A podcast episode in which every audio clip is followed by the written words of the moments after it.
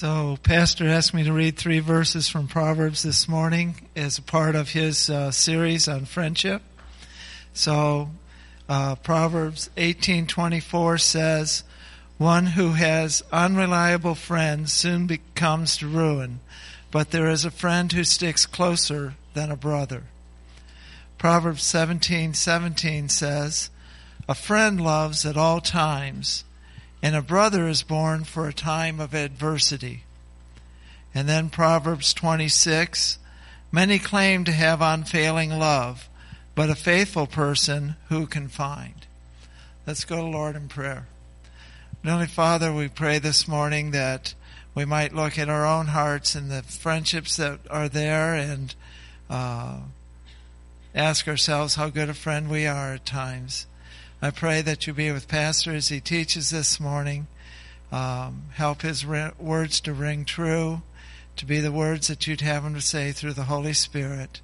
Empower him as he preaches this morning, and help him to be a blessing to each person here today. In thy name I pray. Amen.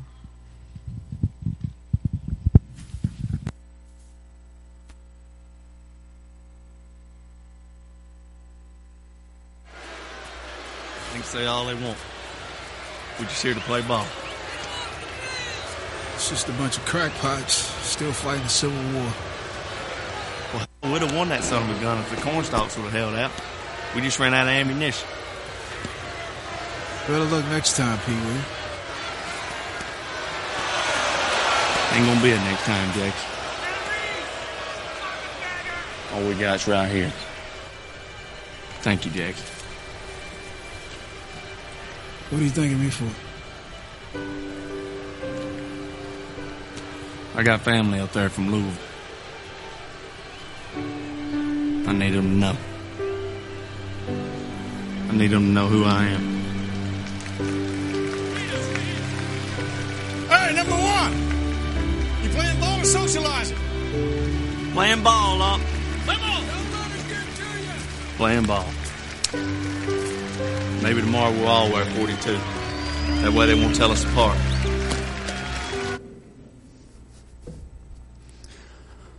Well, good morning. You can do better. Good morning. All right. Hey, uh, why don't you grab your Bibles? Turn with me to the book of Proverbs, if you will. And uh, as you're turning there to the book of Proverbs, chapter eighteen, we will uh, introduce our sermon series for this morning, Better Together, taking a look at Uh, friendships in the Bible. This morning, we'll begin uh, part one of about two or three weeks' worth of sermons entitled The Marks of Gospel Friendship, taking a look at some of the uh, marks of what the Bible says is not only good friendship, but gospel-centered, God-glorifying friendship. Proverbs chapter uh, eighteen, I trust that you're there close to it. Let's pray together. Father, we pray that the Uh, words of my mouth and the meditation of my heart would be well-pleasing to you, and that, Lord, our, our hearing of your word, our living out of your word, and our friendships as we think about them in light of your word would be increasingly well, well-pleasing to you, satisfying to us and our friends, and, Lord, that we would recognize that first and foremost we need you as our friend. Thank you that you have sent your son Jesus into the world to die for our sins, to live a perfect life of obedience that we could never live, and to rise from the dead in power and in glory, offering us new and eternal life so that we could, in part, become your friend again. And when we do, you change us so that we can then become the friends to others that you want us to be. So be well pleased as we turn to this wisdom book, the book of Proverbs. We ask it in the name of Jesus. And all God's people together said, amen. Uh, one author uh, by the name of Willie Morris, writing about his uh, recollection, his memory of the moment that we just saw portrayed in the movie simply entitled forty-two, he writes this: "One example of friendship remains with me as vividly as the moment I first heard of it as a boy. In his first season with the Brooklyn Dodgers, Jackie Robinson, the first black man to play Major League Baseball, faced venom nearly everywhere he traveled. Fastballs at his head, spikings on the base paths, brutal epithets from opposing dugouts and from the crowds. During one game in Boston, the taunts and the racial slurs seemed to reach a peak. In the midst of this, another Dodger, a Southern man by the name of Pee Wee Reese, called timeout. He walked from his position at shortstop towards Robinson at second base, put his arm around Robinson's shoulder, and stood there with him for what seemed like an eternity. The gesture, he writes, spoke more eloquently than words. This man is my friend. You know, it would have been easy, I think, for Pee Wee Reese to not stick with his friendship with Jackie Robinson. Certainly it was difficult and costly, and maybe even dangerous for Pee Wee Reese to stand with and to support Jackie Robinson, who had become his friend. But all accounts point to just the opposite, that his constant support of and friendship with Robinson, which brings us to our sermon today, is one of the marks of what I will call gospel friendships. So if you've been with us the past couple weeks, we have looked at Genesis one and two and three and really the rest of the Bible, sort of a bird's eye view uh, about the theology of friendship. We've looked at where it comes from, our need for it, and how we can have that need met first with a relationship with God and then with relationship with other people. It's sort of been uh, theologically driven, sort of pie in the sky. But this morning we turn from the theology of friendship to the application of friendship, looking at what characterizes biblical friendship, and thus, in a sense, how we can both become and gain gospel friends. And really, what better place to turn in the Bible to look at theology in everyday life than the book that hopefully you uh, is sitting there in your lap, the book of Proverbs.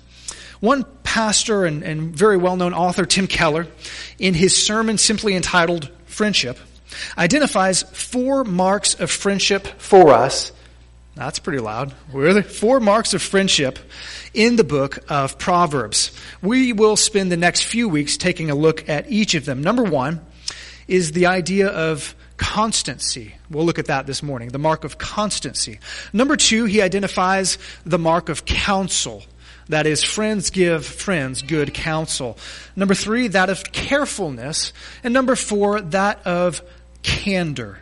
Constancy, counsel, carefulness, and candor. This morning, we're going to look at the mark of constancy in our friendships seen in the book of Proverbs. You could, if you will, see them as a way to evaluate both your own friendship and your friendship with other people. Or you could see these marks as sort of building blocks, ways to cultivate and create gospel-centered friendships. So let's begin with the character trait of constancy. Of course, this trait was uh, so evident in the friendship displayed by Pee Wee Reese to Jackie Robinson. You know, as I thought about it this week as I was preparing for our sermon, I think in our culture today, friendships that lasts, friendships that run the course of a lifetime, friends that stick with you through thick and through thin are a rare commodity indeed.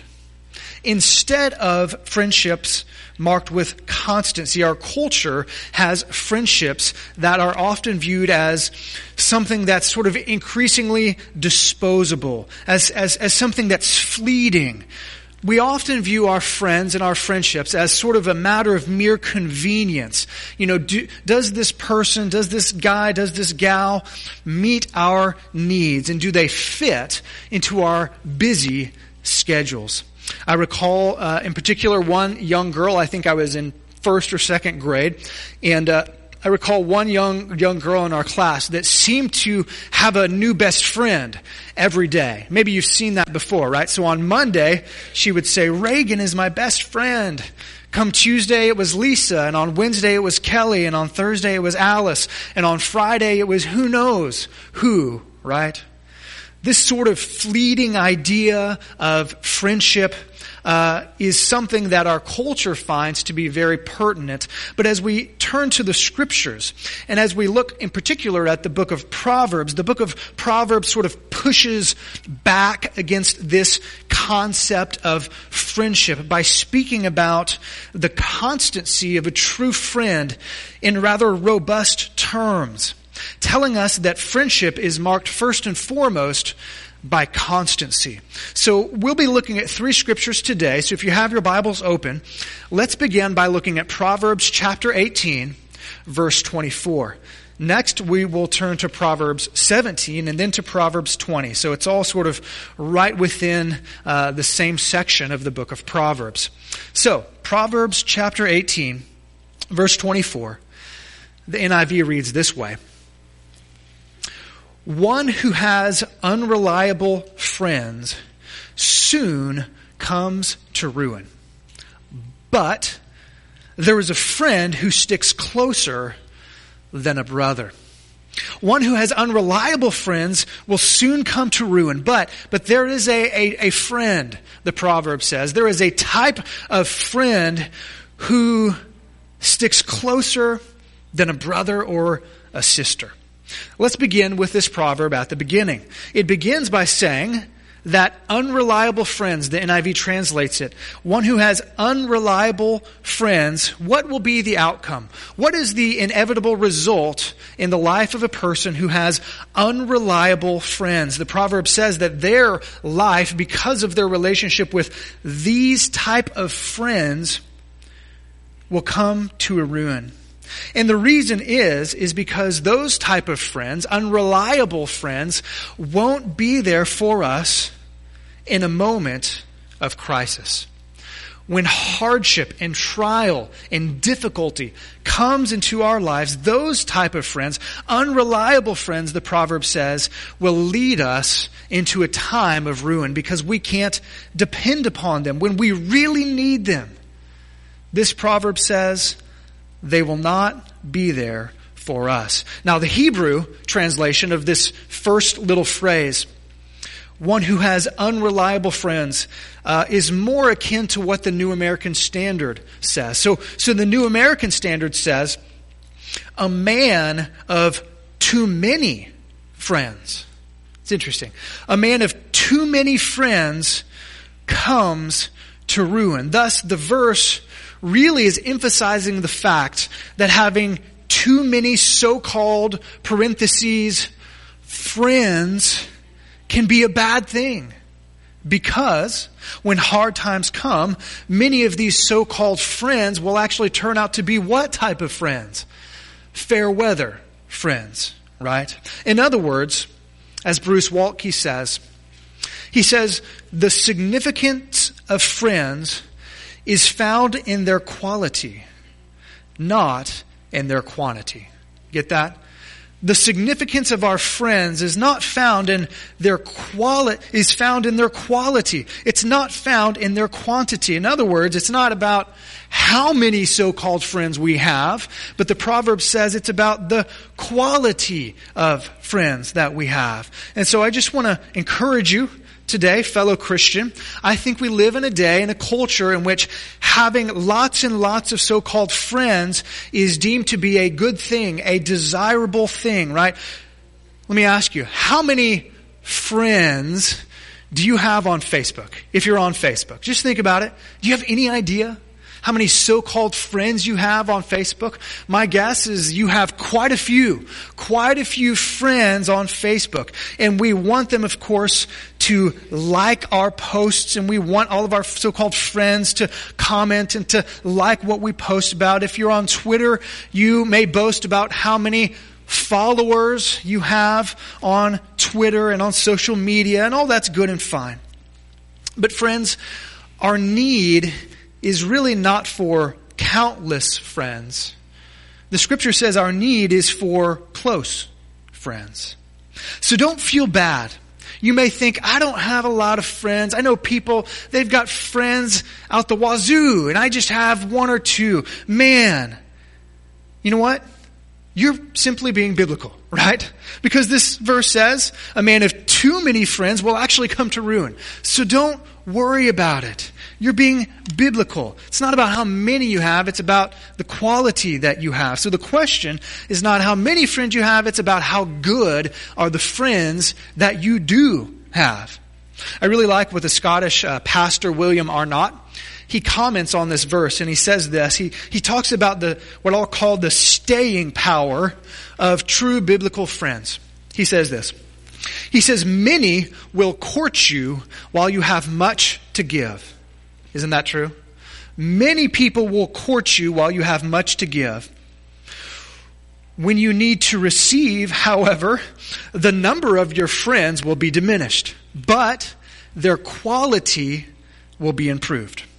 He says, your misfortune, like a blast of wind upon the thrashed corn, will drive away the chaff, but the wheat will remain where it was.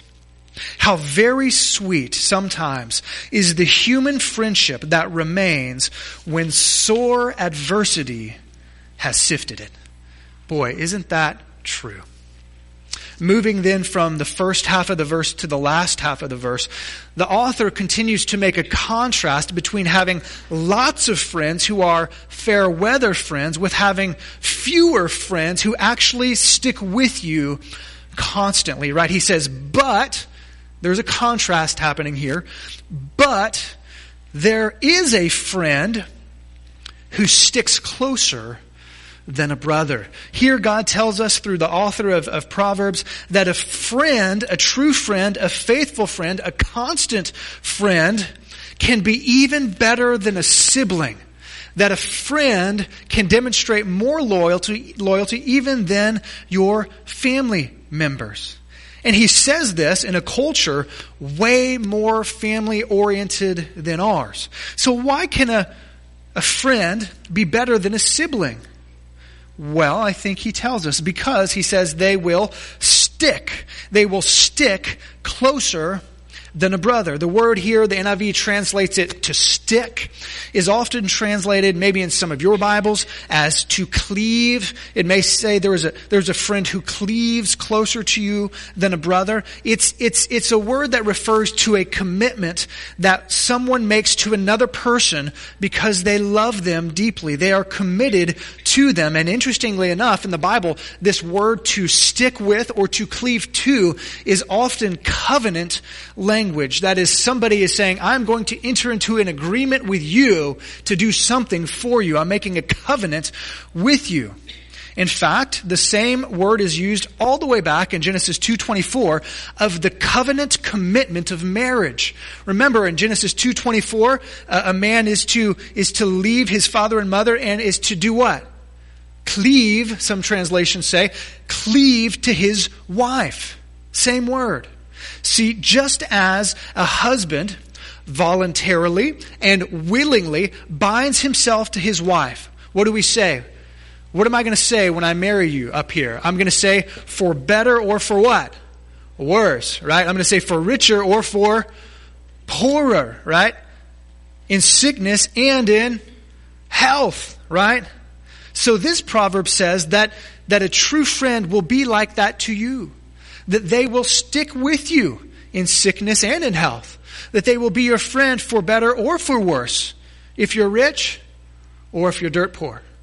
That is the mark of constancy in friendship. Now we begin to see why this type of friend, uh, the author says, can be better than a brother. See, siblings, especially in that culture, have an, a certain sense of obligation to help because you're family, especially in that culture.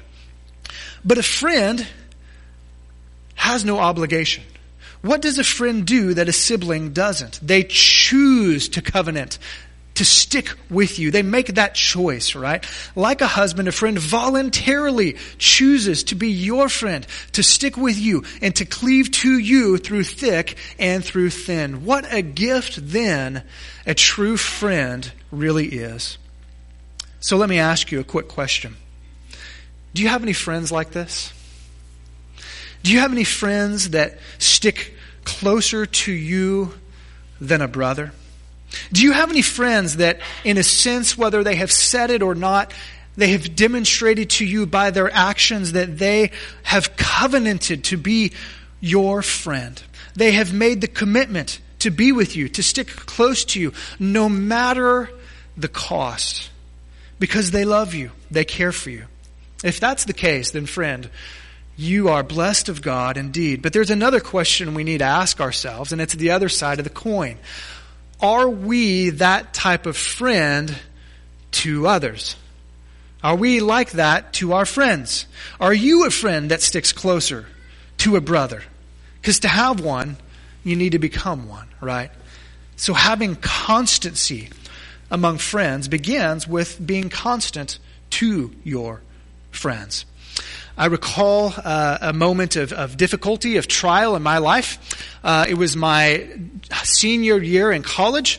I had uh, dated the same young lady for three years, and she uh, abruptly cut it off.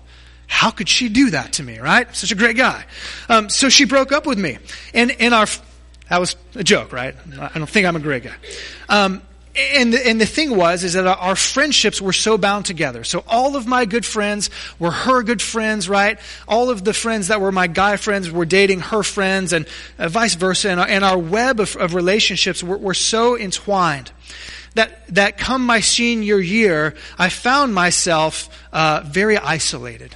I found myself thinking, who am I going to spend time with, you know? And I came to realize that some of those so-called friends that I had developed were good friends. They were friends that stuck closer to me than a brother because they went out of their way to seek out time with me. They had breakfast with me at, at I hop. And uh, sometimes they studied late into the night at, at I hop as well. Um, they wanted to know how I was doing. They called to play football with me on Friday afternoons. And then there were some friends in that group, uh, let's just say they didn't stick closer than a brother because it cost them something. It was no longer easy for them to be my friend. And so there is a friend. There is a friend who sticks closer to a brother. Are you that type of friend? Well, let's turn to our second proverb of the morning.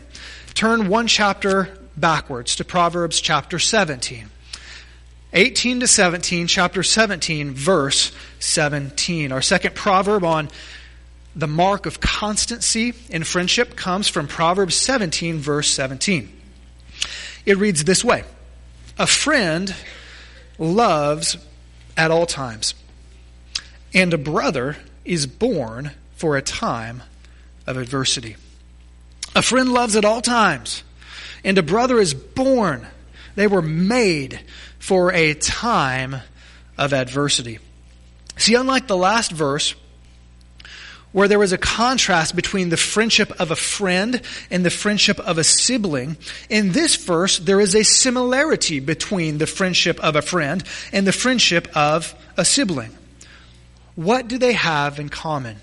A friend loves at all times, at all times. At what type of time does a true friend love? Well, also a brother is born for a time of, what does it say?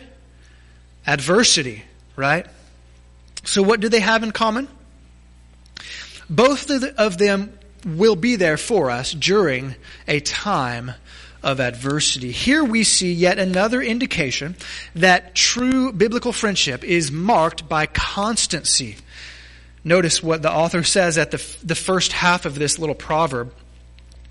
A friend loves at all times. What do you think he means when he says that a, a true friend loves at all times? What type of times do you think that he means? Well, I think it's fairly obvious. He means that a true friend is there for you um, in all times, right? At all different types of times, at all seasons of life. So, so a true friend is there for you in the good times, and a true friend is there for you in the bad times. They are there for you in the routine times and in the not so routine times. What's, what, what this verse shows us is, is something really important. It's that availability is a mark of true friendship. In other words, you know that you have a true friend when it's never a bad time to call them, right? You know that you have a true friend when they are really never off limits to you. You know that you have a true friend when they're really never too busy for you during your time of adversity. See, in this verse, we know what the author has in mind when he says a friend loves at all times. What kind of times? Well, he tells us a brother is born for a time of adversity. He's centering in on the time of adversity. This is key for us to understand. Yes, friends will be there for us in good times, true. But here he says, you discover your true friends because they're there for you in bad times. This is key for us to understand. The Proverbs say that true friendship, to be a friend to another person, will cost us something, right? To be there for another person in their time of adversity will cost you something. It will cost us time. It will cost us energy. It might cost us money.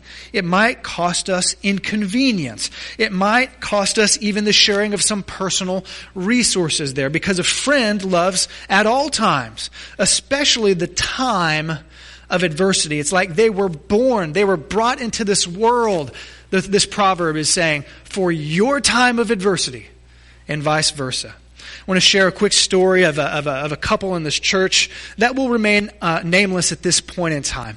But there was a time about a year ago when it was the day of adversity for me. So uh, my mom and dad and my entire family, my sister, my brother-in-law, their nieces and nephews, were all scheduled to make a flight into Midway. And uh, it was the day before that. So I was all getting ready to go, getting the car all situated, our, our big eight-passenger car. And uh, I turn on the car that morning like normal, and it makes a funny sound. Not good. So I try it again. It makes a, a funny sound, and it's not sounding good. And after about thirty seconds, um, smoke starts to emanate from the, the under the hood. And I turn it off, and I'm like, oh, this is not good. So I call my dad, and Shelley calls her dad, sort of our first normal steps. What's going on? This is the noise that it's making. What shall we do? There's smoke. And I'm like, I have to get there uh, with eight seats to pick up my entire family. Uh, so I call the car rental place. They're like, yeah, we can get a car for you, no problem. Um, but it has to be, you know, before four o'clock today or, or something like that. So either we fix it or we rent the car. So, so I call, I call up this friend, this couple, and I'm like, this is what's going on. And what do you think? And he's like, I'll be there in five minutes or something like that. And I'm like, well, you don't have to come. I just want your opinion. No, I'll, I'll be there in five minutes. So he comes, and to make a long sh- story shorter, both uh, he and his wife spend a good chunk of their day, and it was a work day, a good chunk of their day um, replacing our alternator. So uh, he's like, it's an alternator. He calls down in Champagne, you go get it, I'm going to take it out. I go to get the thing. By the time I get back, the, the alternator's out, and we're ready to put it on. And lo and behold, before four o'clock, we have a car that works, and I don't have to get a rental car. See, I had a time of adversity. And uh, this proverb says that a friend and a brother is born for those type of times. See, this is how we know who our acquaintances are and who our friends are, by how they respond in the day of adversity. Acquaintances will say something like, call me if you need me. And that's good. But true friends will say, I'll be there in five minutes, right? They will be there for you when you're in the hospital. They'll be there for you when you are at the graveside. They will be there on your front porch after you had the fight with your spouse, helping you hash through it. They will be there for you. I've said it once, and I'll say it again. You can't be a friend to somebody else without offering availability to them. It will cost you something. So the question then is, are we willing to set aside our agendas, our to-do lists, our plans, our goals for the day, and allow them to be interrupted? Will we allow ourselves to be the brother, the friend, who is born for a time of adversity for somewhere else? See, I, I find it, I find it interesting. In our culture today, we have lots of movies and books and songs about other types of relationships. We have elevated romantic relationships as sort of the chief relationship in our culture. Uh, but friendship sort of takes a back seat, in my opinion. So how often do you go to the grocery store and you, you look at the magazine racks, and uh, on the cover uh, is something about so-and-so has become friends with somebody else? You don't see that, right? You look at the magazine covers and it's so-and-so is dating so-and-so, or somebody is divorcing so-and-so, or somebody is cheating on somebody else, right?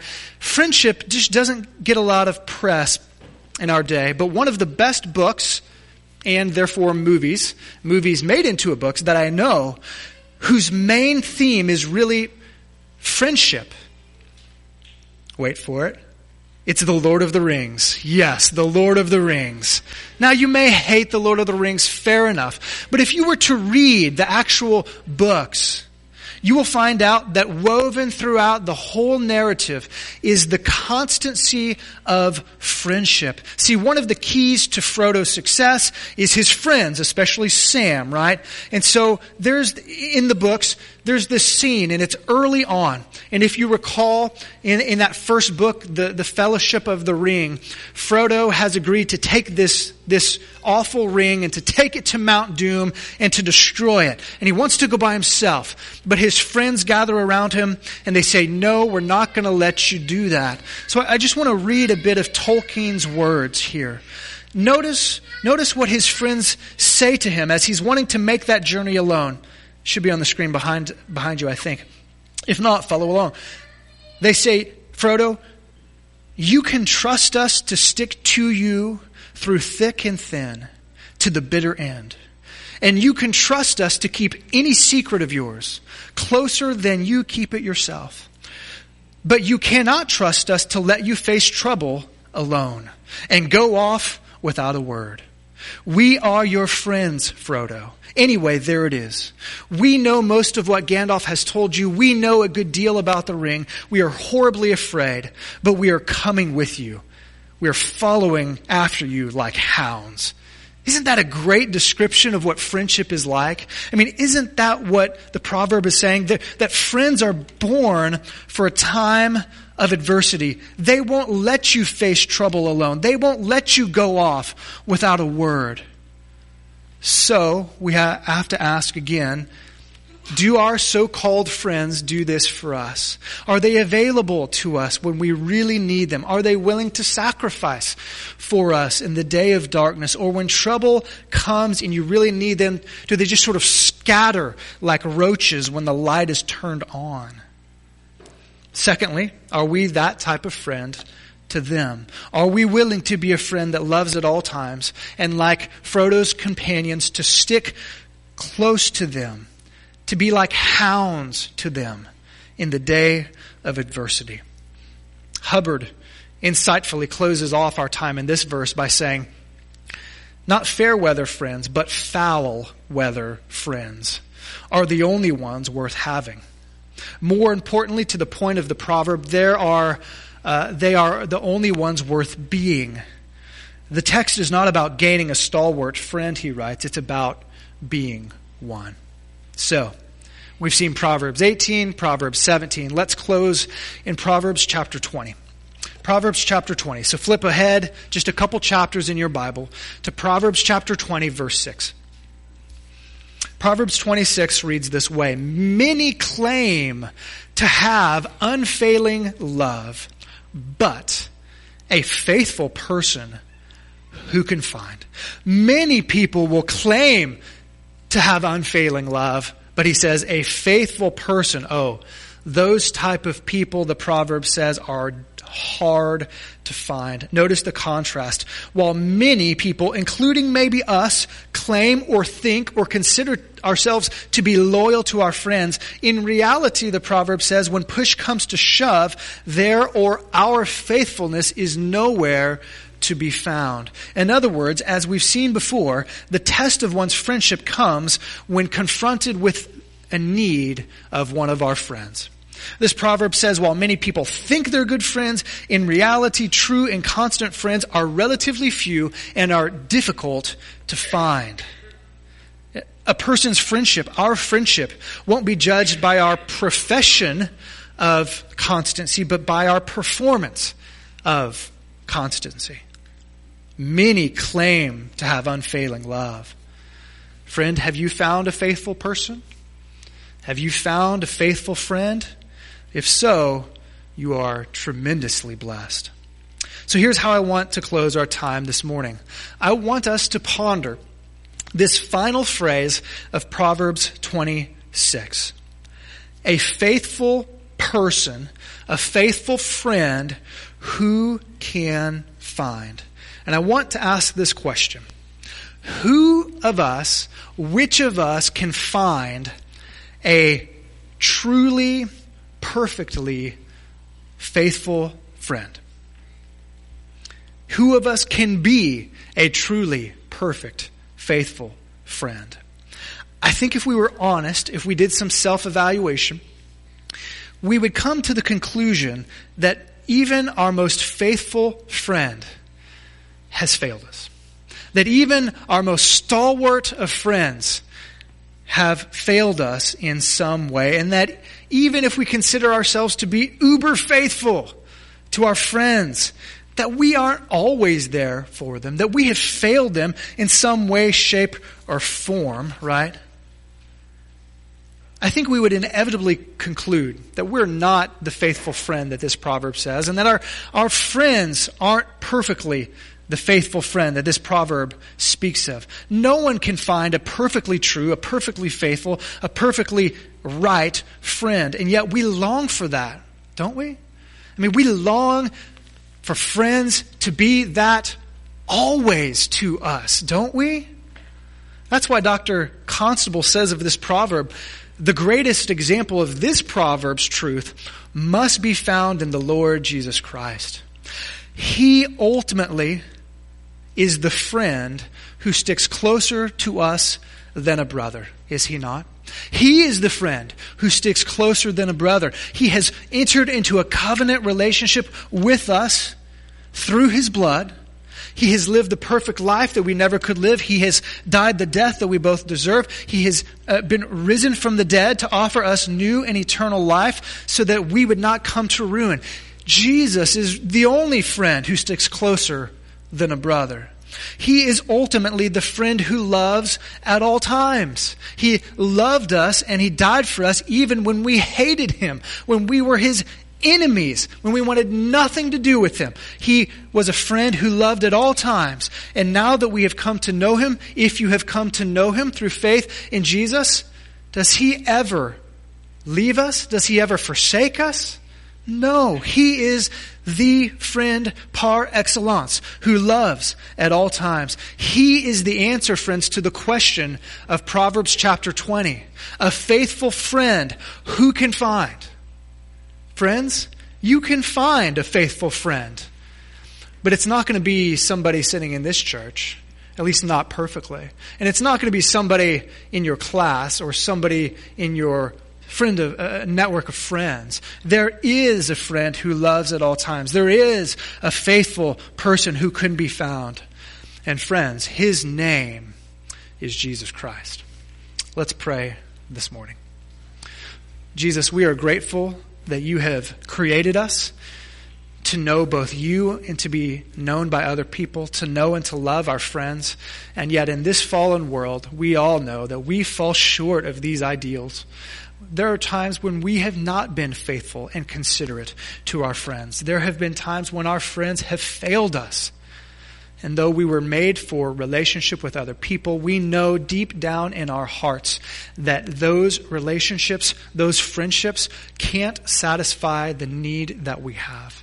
They can never be the true friend that we so long for and need. But you, Father, in your grace, has sent your very Son, God of gods and man of mans, fully human and fully God, to be not only our sacrificial lamb, but to be our friend. And not only to be our friend, but but but we could be friends with you through his life and death and resurrection and our faith in him.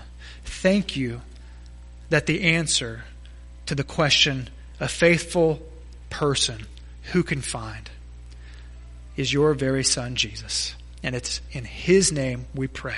And God's people said, amen. Amen. See you next week, guys.